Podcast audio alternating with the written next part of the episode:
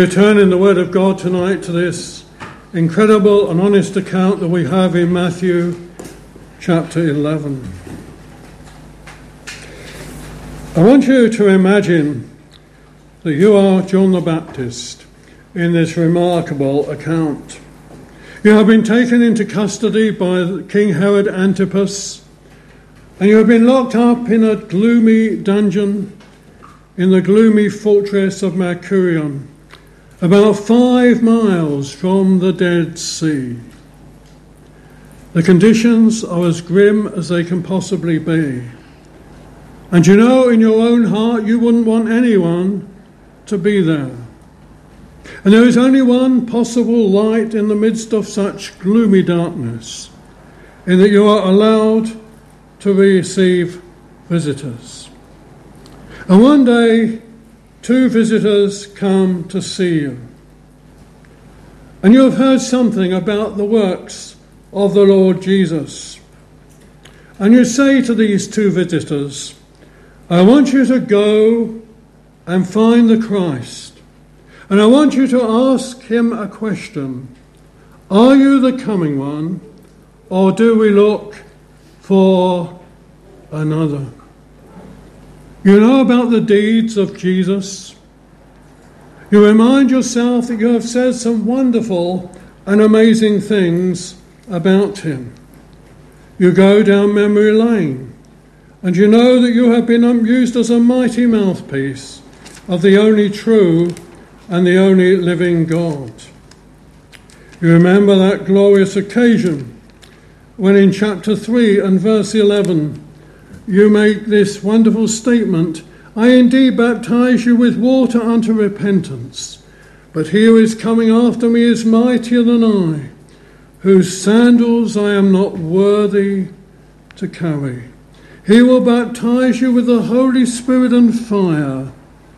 His winnowing fan is in his hand, and he will thoroughly clean out his threshing floor, and gather his wheat into the barn, and he will burn up the chaff with unquenchable fire.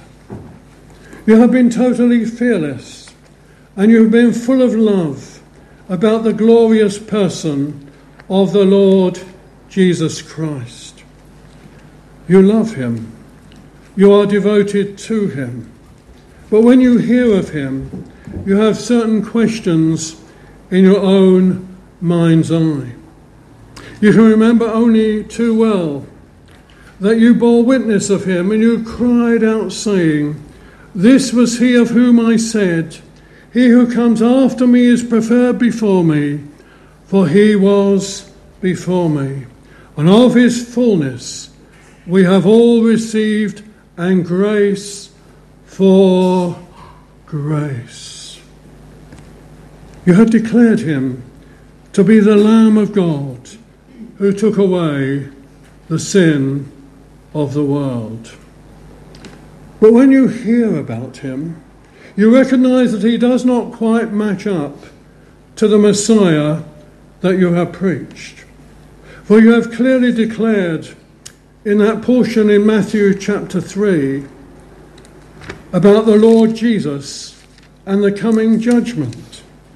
And you have said quite clearly in the 12th verse, His winnowing fan is in his hand, and he will thoroughly clean out his threshing floor and gather his wheat into the barn, but he will burn up the chaff with unquenchable fire.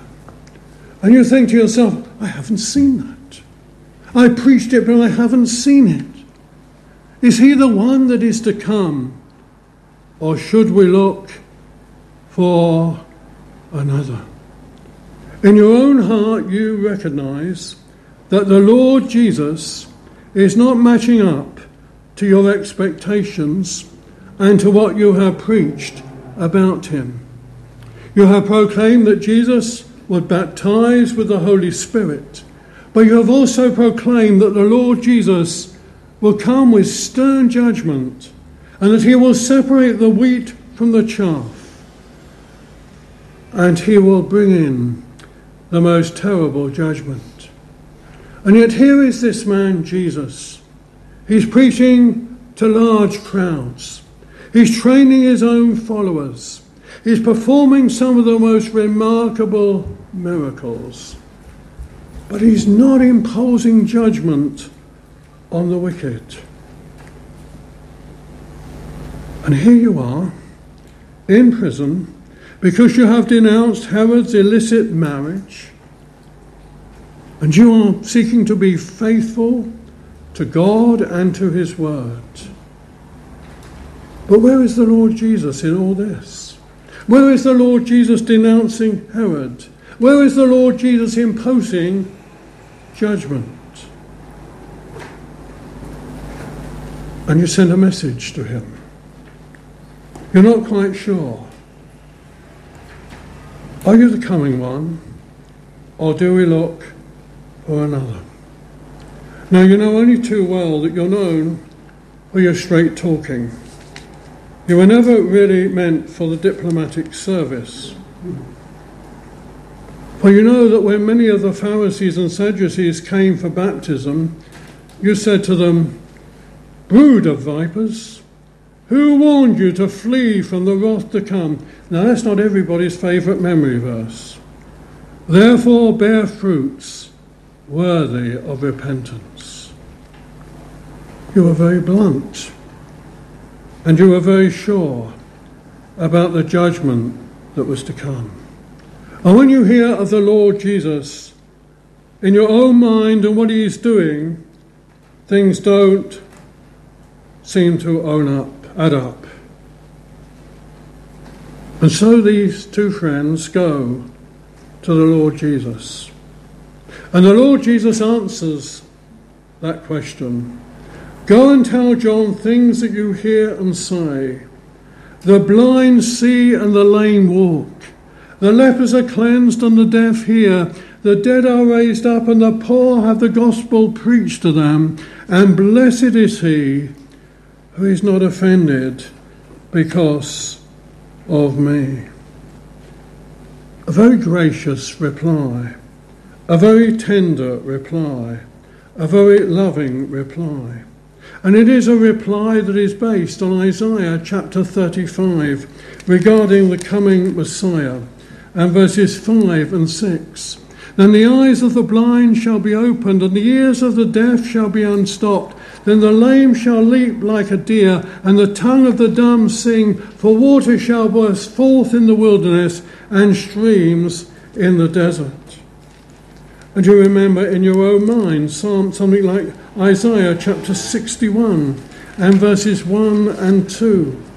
Very interesting words indeed.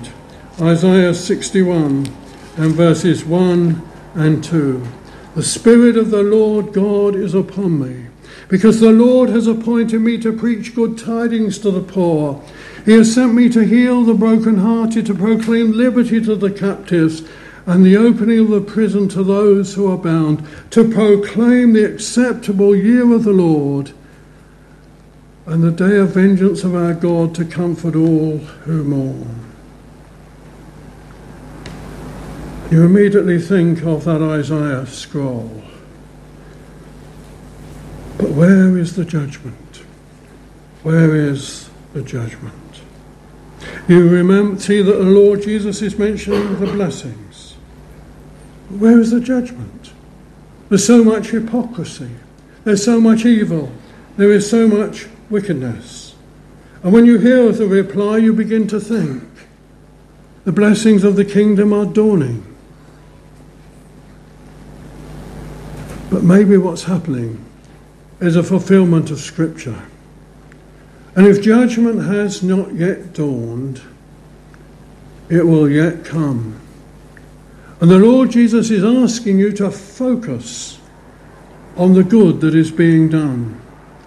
And you begin to think deeply, and you begin to think clearly about his reply. And you go down the Scriptures, and you remember in Old Testament times, judgment comes after the offer of mercy. If you've never had doubts, thank God for it. But there are times, if believers were honest, when they do at times have doubts. Look at that man in North Korea. What an absolute monster he is. Look at the way he deals with his own people, and even worse, look at the way in which he deals with the Lord's people. Why doesn't God deal with him? Look at that man Putin in Russia and the terrible trouble that he's brought upon people in the Ukraine and even upon his own people. And the many soldiers, Russian soldiers, that have lost their lives. Why doesn't God deal with Putin? Perhaps you prayed long and hard over a particular situation, an urgent situation in your own life. And at times perhaps the enemy has come to you and said, if there is a God, why does he allow it to continue? And he may come to you and say, are you not just praying into the air? The hymn that we just sung says this: when doubts and fears arise, teach me your way. Maybe you're having a problem with assurance. Am I really a child of God? Perhaps you know what it is to fall into sin. How can I be a child of God and fall into sin? Maybe there are honest questions that you have and you're not yet a true believer. And you have honest questions. You have honest doubts. Well, if you're a young person and you live in a Christian home, take it to your mum and dad. Talk to them. You hear about the Lord Jesus in the home. And perhaps in your mind, as you're beginning to start in your life, you're beginning to ask the question, can this really be the truth? But I tell you, my friends, there can be nothing more wonderful, nor more glorious, nor amazing than the Christian gospel. And Jesus said, I am the way, the truth, and the life. And there are times when the enemy will fill your mind with doubts. He did it right back there in the Garden of Eden. It's as old as the Garden of Eden. In chapter 3 of Genesis and verse 1, now the serpent was more cunning than any beast of the field which the Lord God had made. And he said to the woman, has he indeed said, you shall not eat of every tree of the garden? And the devil's work is to undermine what God has said in his word. A few weeks ago, a new convert, and he's very honest and he's very open, he said to me this. He said, Ray, I believe in the gospel, I believe in the truths of the word of God, but I still fear that when the lights go out, there'll be nothing there. And I said to him, look at Scripture. What does Scripture say? Our faith must rest in the pure word of God. And Paul the Apostle said, I desire to depart and be with Christ, which is far better. That for every believer there is laid up for them a crown of righteousness. Take God at his word. And if you know what it is to be beset with doubts, it can come from Satan, you know. And it can come from a reservoir of unbelief in your own heart. Answer it with the word of God. Take hold of the word of God. And always seek to keep unbelief at bay. Now you notice also here where Jesus said, and blessed is he who is not offended because of me, in verse 6. Jesus knew that he would not meet up with the expectations of people of the day. Look at his parents. They were poor. Look at his birth. He was born to a virgin. Look at his place of birth. Bethlehem. Look at his education. He was not taught in the school of the rabbis. Look at his place of employment, a carpenter's shop in Nazareth. Look at his disciples. What a rabble. And they were a rabble. And yet the Lord Jesus chose every one of them. Look at who he ate with. He ate with tax collectors and he ate with sinners. And he preached about his own deity. Before Abraham was, I am. He preached about his own eternity.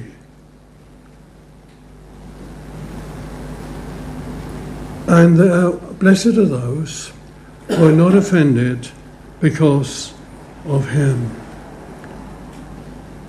Are you not coming to the Lord Jesus because you have honest and you have sincere doubts?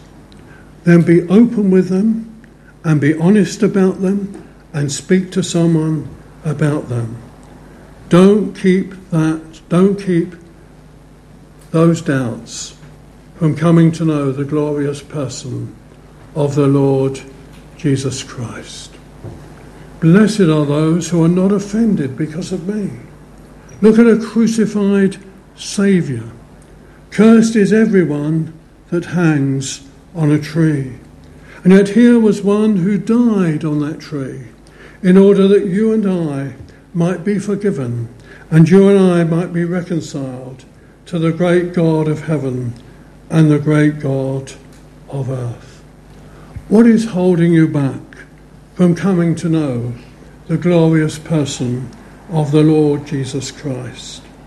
John the Baptist was prepared to ask honestly and openly and freely. And the Lord Jesus didn't rebuke him sternly. He graciously answered his question. He didn't keep John the Baptist at a distance. He wanted that John the Baptist would recognize that he didn't need to look for another, that he was truly the one who is to come. And my dear friends, tonight, when we look at the Lord Jesus, he never kept people at a distance. He touched the leper. He horrified the religious establishment of the day. He touched the leper. He broke through the ceremonial law of the old covenant. He opened the eyes of the blind. He unstopped the deaf ears. He was always available. He went to the house of Zacchaeus, the most unthinkable thing, the home of the chief tax collector. And yes, I know it's not popular to be a Christian in such an anti-Christian day. And I would plead with you. You may well have honest doubts, as John the Baptist had, but be open and honest about them. And ask people, and talk to them, and speak with them. When he was here, the Lord Jesus wonderfully changed lives, and he can do the same with you. Blessed is he who is not offended because of me. The Lord Jesus deals tenderly and gives a tender rebuke to John, just the same as he did with the man born blind, just the same as he did with a woman caught in the very act of adultery. You remember how that they came to him with her, caught in the very act of adultery. That's going to catch him, they thought, because the Old Testament, the Old Covenant says that she should be stoned. And Jesus wrote on the ground and he said that the one of you who is without sin, cast the first stone. And they left. And the Lord Jesus said, does no man condemn you? And then, of course, he said, go and sin no more. My dear friends, he's willing to receive you tonight. Young person here, older person here tonight. He's ready and willing and able to receive you. And if you do have doubts, then speak about them. And let the answers be given. For I have a wonderful Saviour to proclaim, and I long that you might come to this glorious and this wonderful person. Do you know him? Do you love him? Do you adore him? Do you long that you might receive him? He's a wonderful and a glorious Saviour.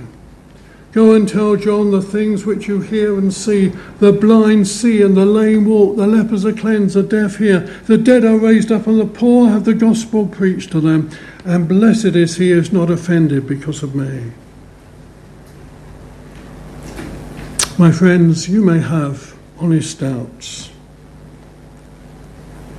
Deal with them with the word of God, and come to the Lord Jesus as you are, and pray that truly that he might change your heart and change your life and make you one of his children. But you notice how wonderfully the Lord Jesus stands up for John. In verse 7, as they departed, Jesus began to say to the multitudes concerning John, "What did you go out into the wilderness to see? A reed shaken by the wind? And what did you go out to see? A man clothed in soft garments? Indeed, those who wear soft clothing are in kings' houses." You may have come to the opinion that John is fickle. He's not.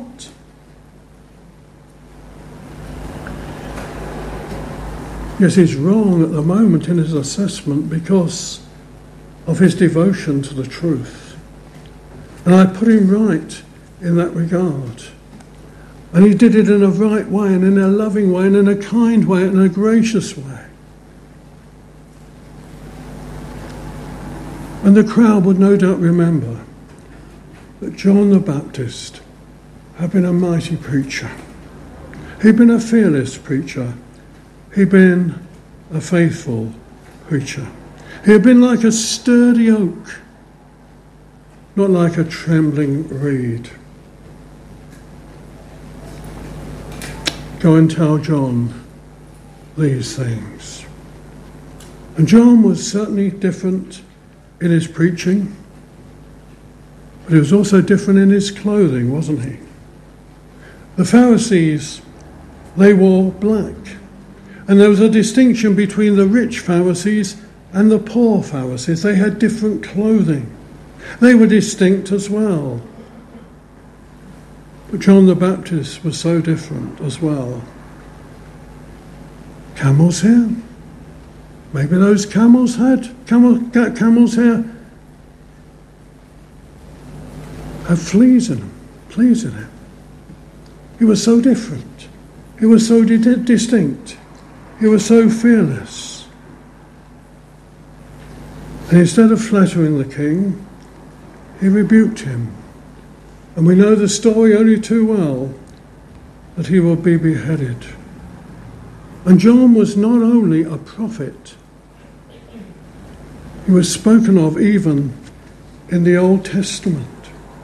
He was spoken of in Malachi and chapter 3 and verse 1. And what a wonderful statement that was in the book of Malachi, where we read these remarkable words about John. "Behold, I send my messenger, and he will prepare the way before me.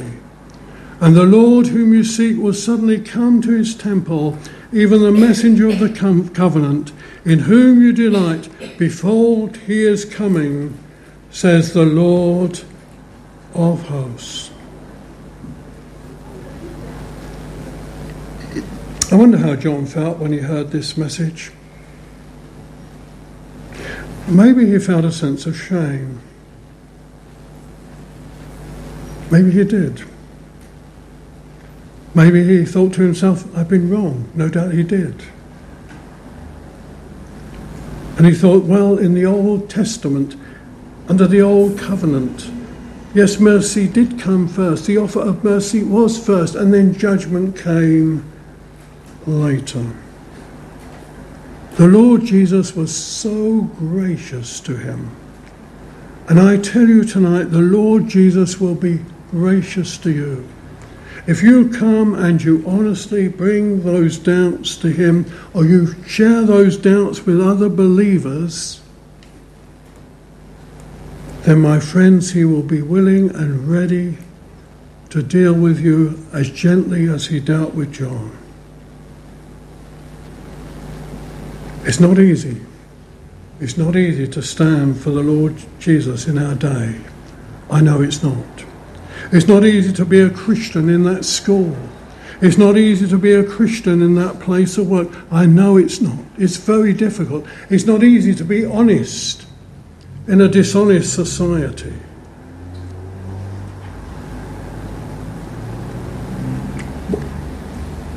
But I would plead with you, there is no greater, more wonderful, nor glorious life than the Christian's. Young person, please, please, please, if you have honest questions, then seek the answers, but most of all, seek the Saviour. Seek the glorious person of the Lord Jesus Christ. And Jesus said of John in verse 9, "But what did you go out to see? A prophet? Yes, I say to you, and more than a prophet. For this is he of whom it is written, Behold, I send my messenger before your face, who will prepare your way before you." If you are a Christian who's never had doubts, you thank God for that. But there are Christians who have honestly have doubts, but seek to deal with them, don't live with them. And answer those doubts with the Word of God. Have the Word of God before you. And we are to be fearless. The thing about John the Baptist was he was fearless. We live in a day when you have to give feedbacks, don't you? You go to the building society, they send you an email, they want a feedback. You go to the bank, they want a feedback. But it doesn't matter what people say. It's what Christ thinks and what Christ says. And Christ stood up for John and was most gracious, was most loving, was most kind, and was most understanding toward him, even though he gave him a most gentle of rebuke. And therefore I will plead with you tonight to come to the Lord Jesus as you are, and to seek him with all of your heart. Those doubts, if you have them, can be answered. But apathy is an awful thing as well. When I was last here, we looked at that great text about not neglecting so great salvation. And maybe you've been neglecting it. Maybe you've not been seeing it as important. We neglect things because we don't see them as important. And I plead with you again not to neglect this so great salvation. It is wonderful. The Lord Jesus has come into the world in order to save men and women, and in order to save boys and girls. And he is available tonight. And he says, "Come unto me, all you that labour and are heavy laden, and I will give you rest. Take my yoke upon you and learn of me, for I am gentle and lowly in heart, and you will find rest for your souls." Find rest in the glorious person of the Lord Jesus. I plead with you to come to him. The Lord Jesus was so gentle with John, and he will be gentle with you. Whatever you've done, whatever you've said, the blood of Jesus Christ, God's Son, cleanses from all sin. But then Jesus says this, "Assuredly I say to you, among those born of women, there has not risen one greater than John the Baptist, but he who is least in the kingdom of heaven is greater than he." What did John mean there? I'll tell you next time. I'm doing a David Hercock tonight. I'll tell you next time. Let us pray.